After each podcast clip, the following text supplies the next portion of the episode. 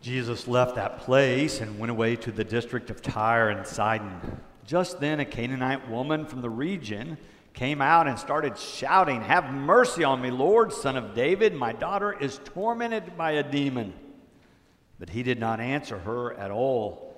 And his disciples came and urged him, saying, Send her away, for she keeps shouting after us.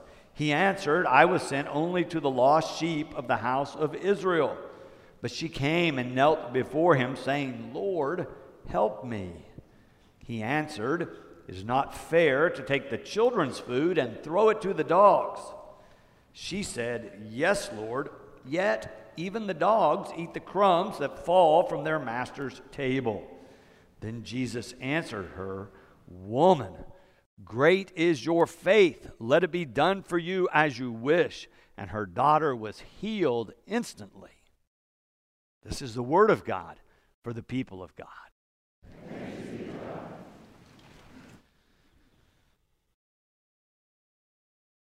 It happened after church one day. I had preached. I was standing in a greeting line. Three people waited till the very end after almost all the other people had come through and said a word about the worship or the sermon or shared a prayer concern. And then these three, I could tell they were waiting. It was uncommon for the three of them to be in the line. Finally, when everybody else had gone, they started telling me something, telling me a story that they had heard. They didn't realize it, but it was not a true story, and they were really upset about it. They had believed this false narrative that one other person had shared with them, and within seconds, they were shouting at me attacking me for something actually I had never done. It was one of the most disheartening and disappointing experiences in my whole ministry.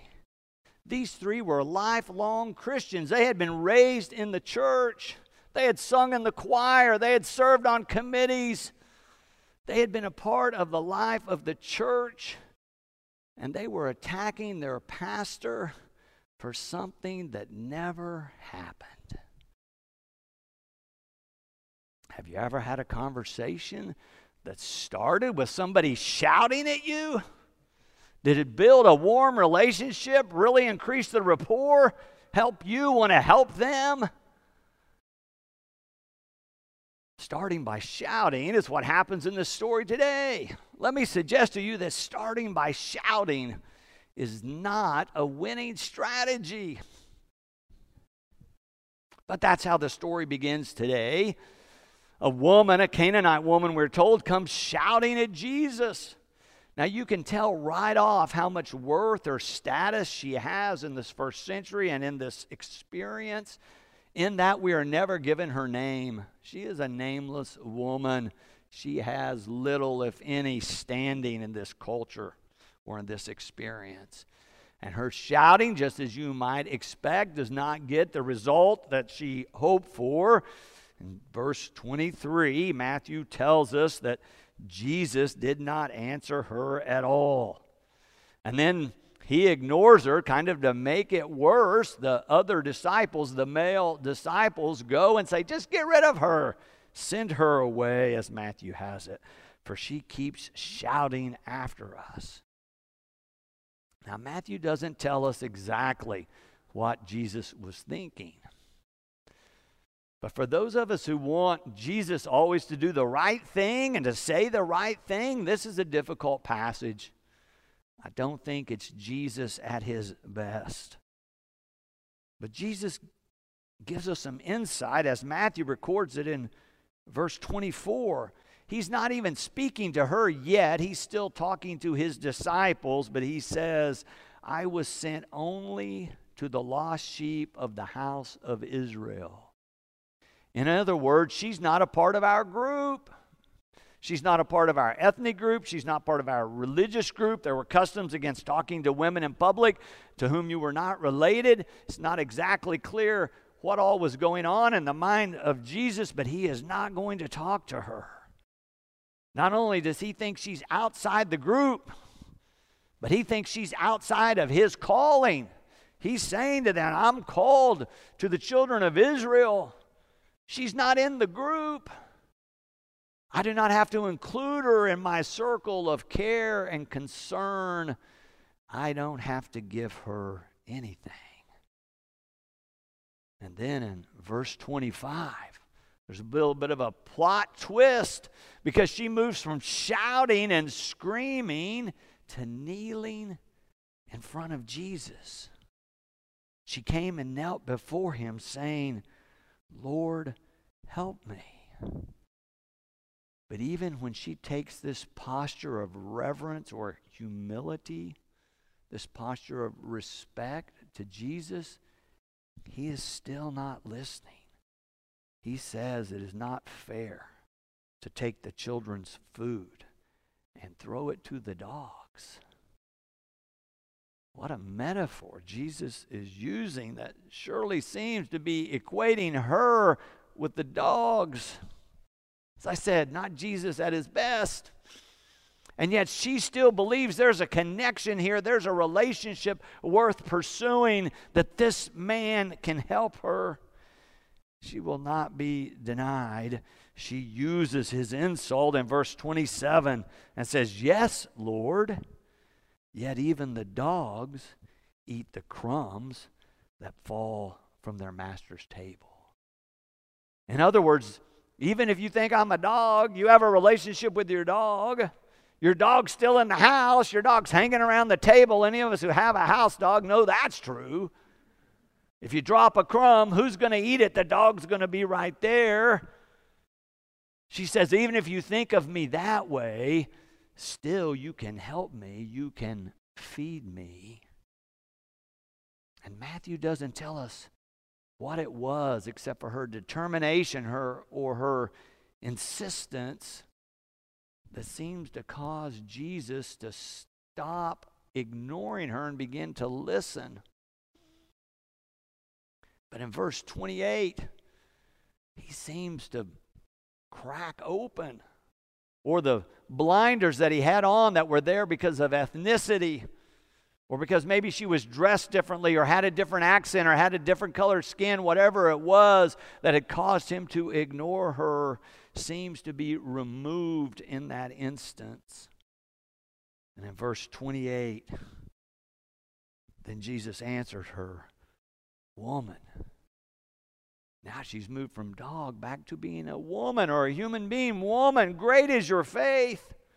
Let it be done for you as you wish amazing shift in Jesus' attitude toward her as a person and therefore what he is willing to do for her.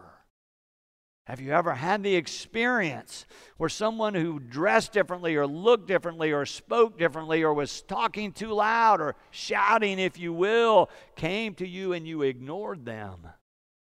And you just quit listening because you didn't want to hear whatever it was. It can happen to any of us. There's a lot of people shouting and screaming in our culture these days, and a lot of us have just quit listening. And yet, the gospel seems to call upon us to try again, to open our eyes and ears again, to hear those who are shouting or screaming, or maybe it would be better if we could see that behind that is hurt and pain.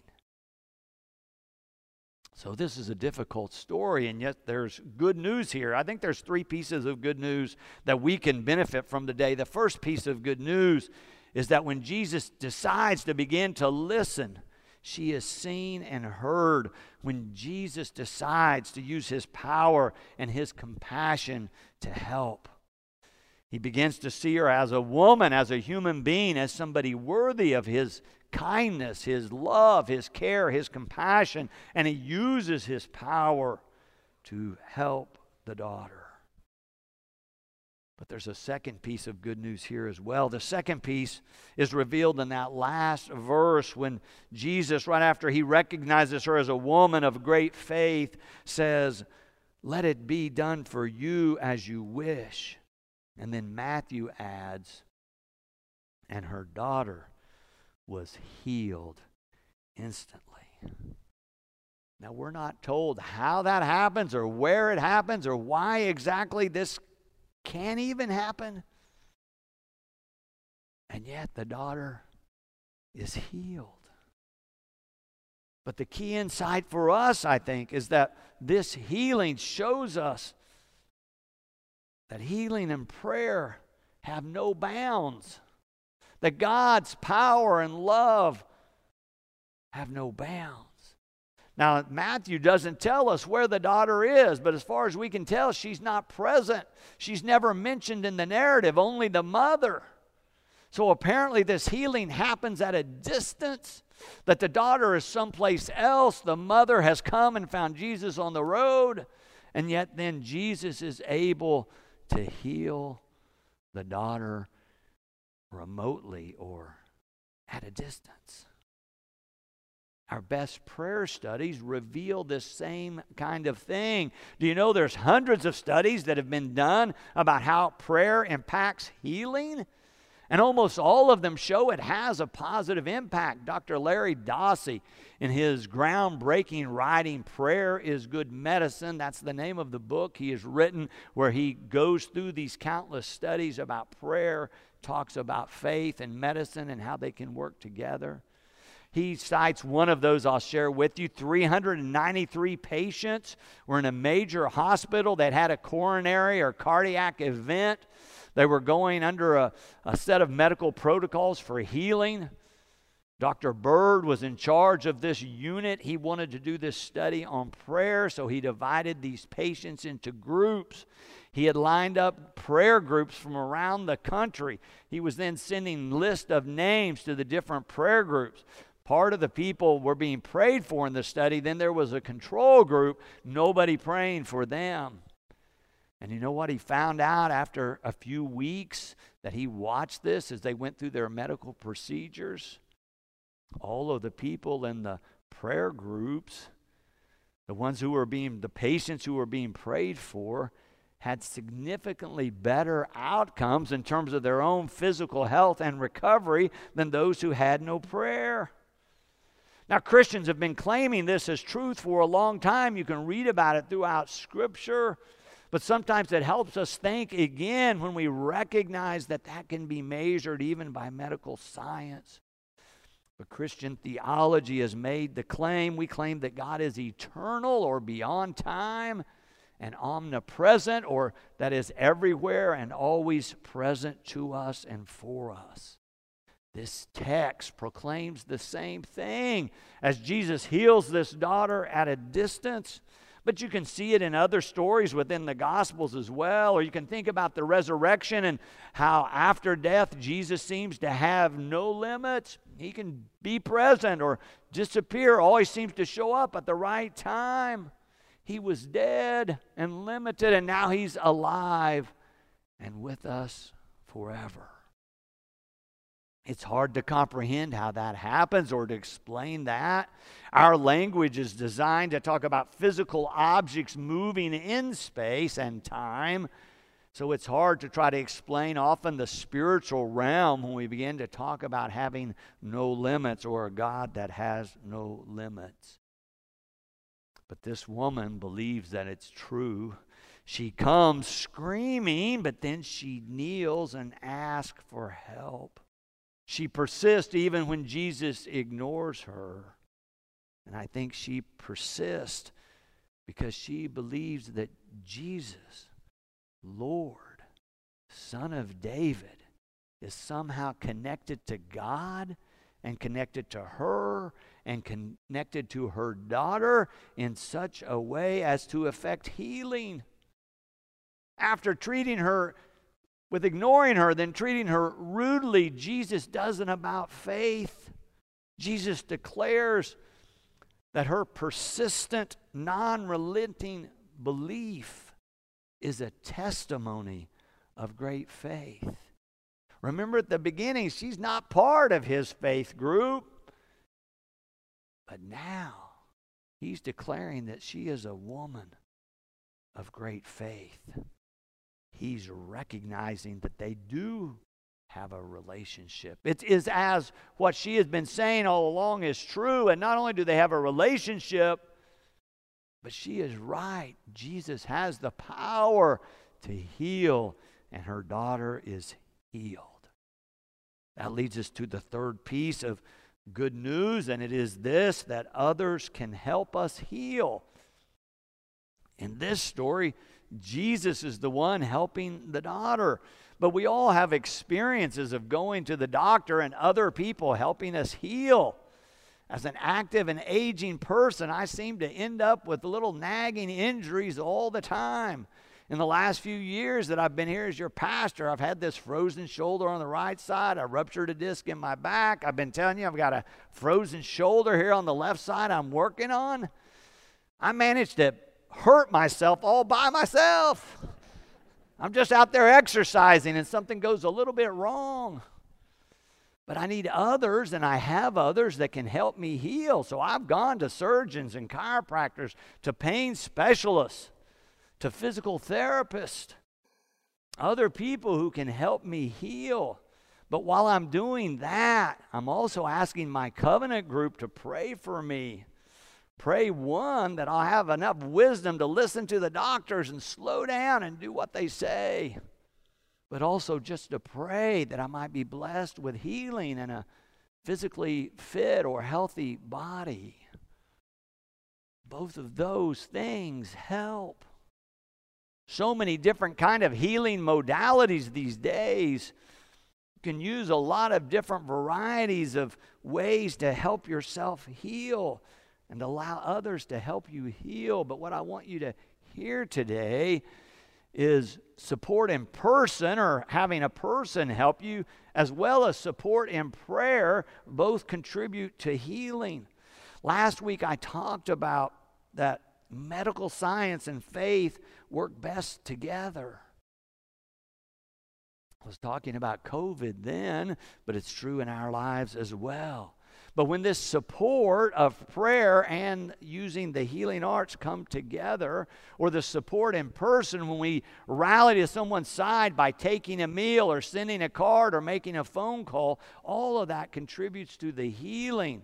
And I would say, as I put in your outline, that the Christian community at its best is when it's doing that very thing, helping and supporting one another toward health and wholeness.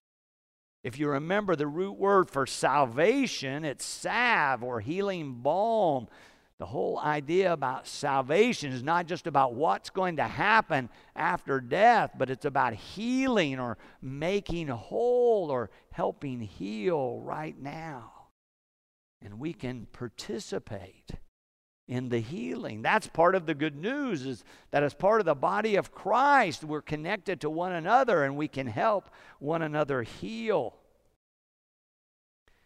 Whichever kind of healing you need, whichever kind of healing modality you prefer, doesn't really matter what your particular circumstances are. I think the Gospels are revealing to us that whatever thing you're doing, whatever you're struggling with, to add prayer improves the odds of your healing or improves the odds of how whatever the healing is can work to your benefit.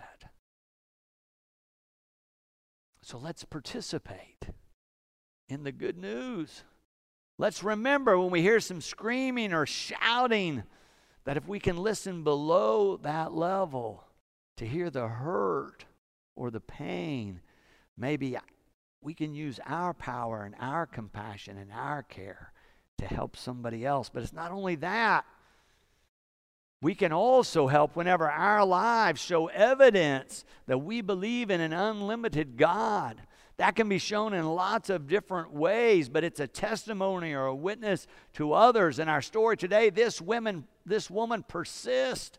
She insists, even in the face of difficulty of being ignored, being insulted, she continues to give evidence that she believes that somehow God wants to heal her daughter, and through this person of Jesus, that can happen. Does our life show evidence that we believe? When we do, we participate in the good news. And then finally, We can participate whenever we're willing to extend ourselves on someone else's behalf and actually help others. Or the other side of that, which we don't often think of, is to allow someone in the community to also help us heal. It's a reciprocal or a mutual kind of relationship that we proclaim here within the body of Christ in terms of how God is at work in our relationships as we serve and help one another, as we demonstrate care and compassion, hope and love and support with one another. God is able to use that to benefit all of us. I hope that might be an experience you are having or you have had but as Jesus says, let it be done for you as you wish. Amen. And thanks be to God.